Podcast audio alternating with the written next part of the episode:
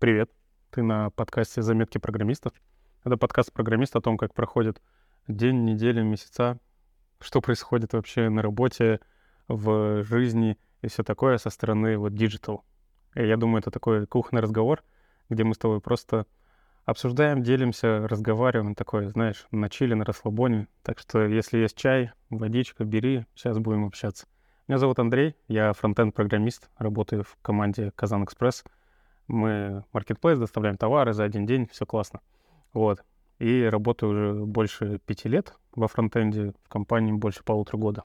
И знаешь, мы сейчас приходим к такому моменту, что фронтенд-релизы, они затягиваются. Ну вот бывает такой, знаешь, долгий релиз происходит, уже все от этого устают, непонятно когда сроки, вот эта накопленность, накопленность. И знаешь, какое гениальное решение придумали?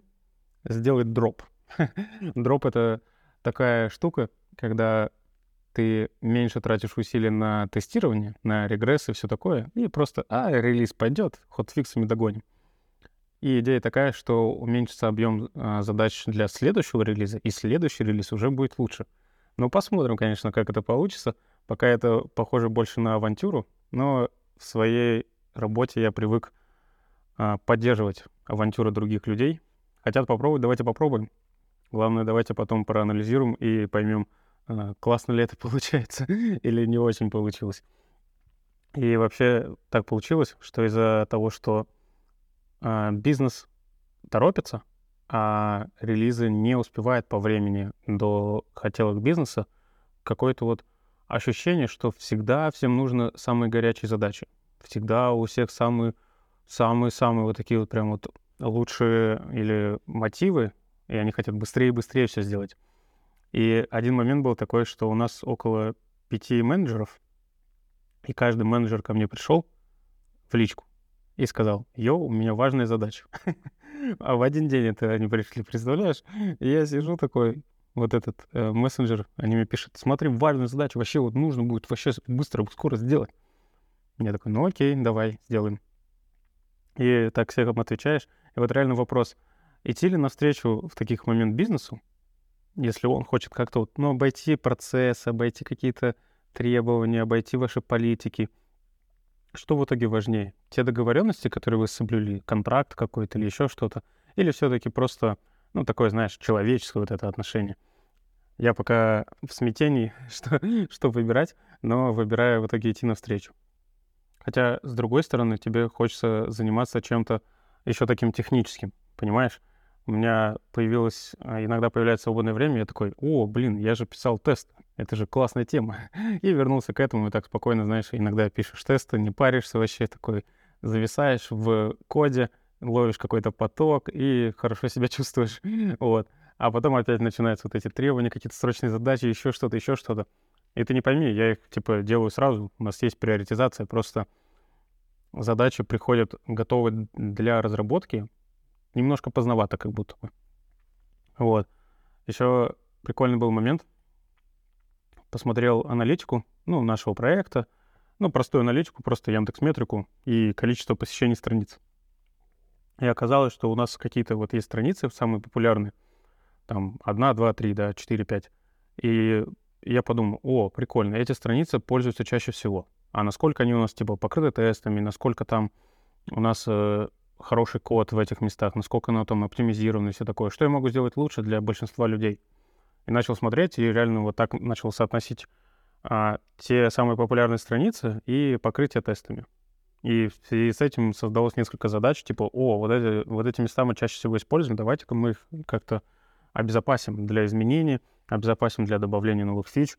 Ну, и мне понравилось, что вот это покрытие тестами, оно не пустой звук, то есть не просто, йоу, у нас покрытие 80%, да, или еще что-то такое, а типа это обосновано, и оно зачем-то делается. То есть ты хочешь из-за этого добиться, там, сохранения устойчивости или еще что-то, еще что-то.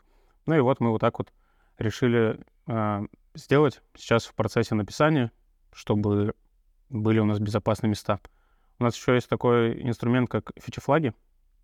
Это такие флаги, которые можно включать-выключать, типа вне зависимости от э, релизов и все такое, чтобы какую-то часть функционала скрывать. Ну, например, какую-то кнопку, за которой что-то прячется, ты можешь скрыть или показать. Там определенным пользователям можно или еще что-то. И вот. И так получается, что они копятся. Потому что ты какой-то фича-флаг сделал, потом его выключил, и потом его, наоборот, всегда включил, и он всегда включен, и, по сути, он уже всегда должен быть включен. Но у тебя в коде есть какие-то условия, какой-то дополнительный код для этого. Вот занялся этой актуализацией, чтобы какие-то артефакты, которые у нас остаются, технический долг так называемый, его убирать. И интересно, что у нас нету сейчас для этого процесса. То есть, если бы я сам об этом не подумал, не вспомнил, то мы бы никогда к этому не пришли. А хотелось бы, чтобы это было на каком-то процессном уровне, что вот задача, она идет, идет, идет, вот у нее есть фичи-флаг, и если она включена уже для всех пользователей, значит, можно выпиливать этот фичи-флаг и оставлять хороший чистый код. Ну, понимаешь, да? Хочется вот к такому процессу прийти, пока мы еще к этому идем. И это интересно, что хотя проект уже довольно давно на плаву, несколько лет он уже как запущен, но вот эти вот процессные какие-то штуки, какие-то добавления, еще что-то, они всегда идут. То есть это прям круто, что проект всегда развивается. Плюс мы еще недавно переехали на Джиру, в начале этого года, получается. И вот мы э, только еще успеваем ее обкатывать. Там релизы через Джиру, знаешь, там, да, автоматизацию какую-то через Джиру настраиваем, метрики какие-то, дашборды и все такое. Это прям интересная тема, потому что я сделал вот фронтовый дашборд для команды нашей фронтов, и там показываются задачи, которые в целях, а, все задачи, которые у нас на доске, там есть диаграмма такая, у кого больше всего задач, там на каждого разработчика такая в виде круговой диаграммы, и там количество задач на одного разработчика. Ну и всякие заблокированные задачи, чтобы мы могли на каком-то митинге их обсудить, почему они заблокированы, что сделать и все такое. Ну вот, а, дашборды с помощью Jira делаем, и проект вот так развивается, развивается, какие-то новые вещи из-за этого придумываются. А, у меня есть, кстати, телеграм-канал и группа ВКонтакте. Они называются «Заметки программиста Андрея». Вот. Можешь перейти туда, подписаться, залететь. Там иногда выкладываю текстовые заметки, также узнавать о подкасте будешь самый первый. И там классный комьюнити у нас собирается. Такие, можешь свои там истории рассказать. И вот в чем прикол. В группе ВКонтакте, ты знаешь, можно писать э, сообщения в сообщество, и кто-то использует эту мой чат с группой как какую-то папку для хранения по школе. То есть там какие-то скидывает фотки каких-то тетрадей, какие-то домашние задания пишет, еще что-то. Я иногда с этого так смеюсь. Просто заходишь в этот чат, и там он э, пишет какие-то заметки, еще что-то. И это забавно. Но если так угодно и так удобно, можете, да, пользоваться. Я не против. Но залетайте в телеграм-канал или группу ВКонтакте, где вы сидите. Кстати, я заметил, что ВК жестко тормозит. Я не знаю, это у всех или не у всех, но ты прям вот заходишь, что на телефоне, что на компьютере, заходишь, и он так долго грузится. Это прям ужасно долго грузится. И потом ты еще пытаешься перейти. Ну, чаще всего ВКонтакте надо в сообщение зайти, а он вначале заходит в новости. И ты переходишь в сообщение, а пока перейдешь в сообщение, нужно, чтобы все новости загрузились, что-то там рекламу обязательно показать, еще что-то, да? И настолько это долго. И я прям понимаю реально, почему люди переезжают в Телеграм, я вообще не представляю, зачем мне открывать ВК, когда можно Телеграм открыть, и он намного быстрее откроется. Вот это вот интересное мое наблюдение по ВКонтакте, что они прям жестко стали тормознуты именно в плане их приложения. Ладно. Смотри, еще в Телеграме вставлял мой примерно рабочий день. Ну, давай я тебе тоже расскажу. А ты заходи пока и подпишись, чтобы тоже читать, что я там пишу. Вот. Я начинаю свой рабочий день с того, что смотрю pull реквесты. У нас э, в Slack приходит список pull реквестов, которые надо проверить, и там отмечает ревьюеров, которые, которые должны посмотреть. И вот с утра. И вот первым делом мы взяли для себя такое правило смотреть pull реквесты Так что смотрю pull реквесты какой-то ревью, исправление и все такое. Потом я смотрю джиру там уведомления накопившиеся, какие-то просят ревью обычно, какого-то дизайн задач, еще что-то, чтобы там тоже все было нормально. И потом уже смотрю по своим каким-то задачам, что мне сегодня нужно будет делать, что делать, и э, пытаюсь понять, Ну, еще иногда могу посмотреть вот на этот дашборд, который я рассказывал чуть раньше. И это получается первые так вот два, два часа. Потом у нас идут обязательные созвоны. Ну, не каждый день, но чаще всего они есть. Там какие-то фронтовые созвоны, общекомандные созвоны, еще какие-нибудь созвоны. Ну, куча созвонов можно придумать. вот. Они обычно вот идут где-то в середине дня. И уже под конец дня там либо а, тет-а-теты, какие-то созвоны с людьми, либо кодинг, либо еще что-то. И замет, заметил, что а, в последнее время у меня часто были дни, когда созвон вот с утра и до самого вечера. Ну, вот разные там идут подряд созвоны. И это интересно, что когда твоя ответственность растет, у тебя растет больше коммуникация, чем техническая часть.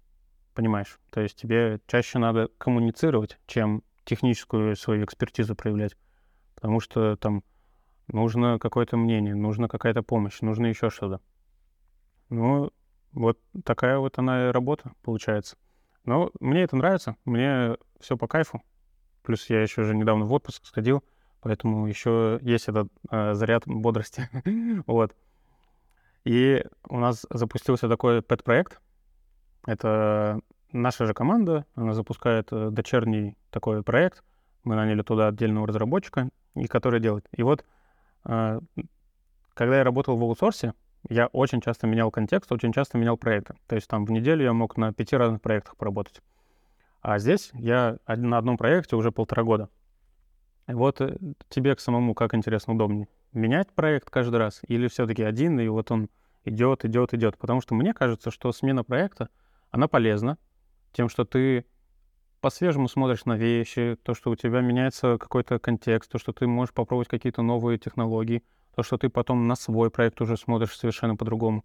То есть смена проекта, она реально есть в этом польза. С другой стороны, слишком частая смена проекта тебе типа отвергает твое желание погружаться в детали. Понимаешь, тебе хочется быстрее что-то сделать, плюнуть и убежать.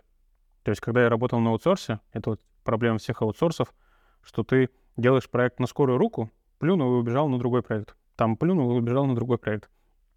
Поэтому кажется, тут должен быть какой-то баланс между сменой проекта или одним проектом навсегда. Ну, как-то вот так вот.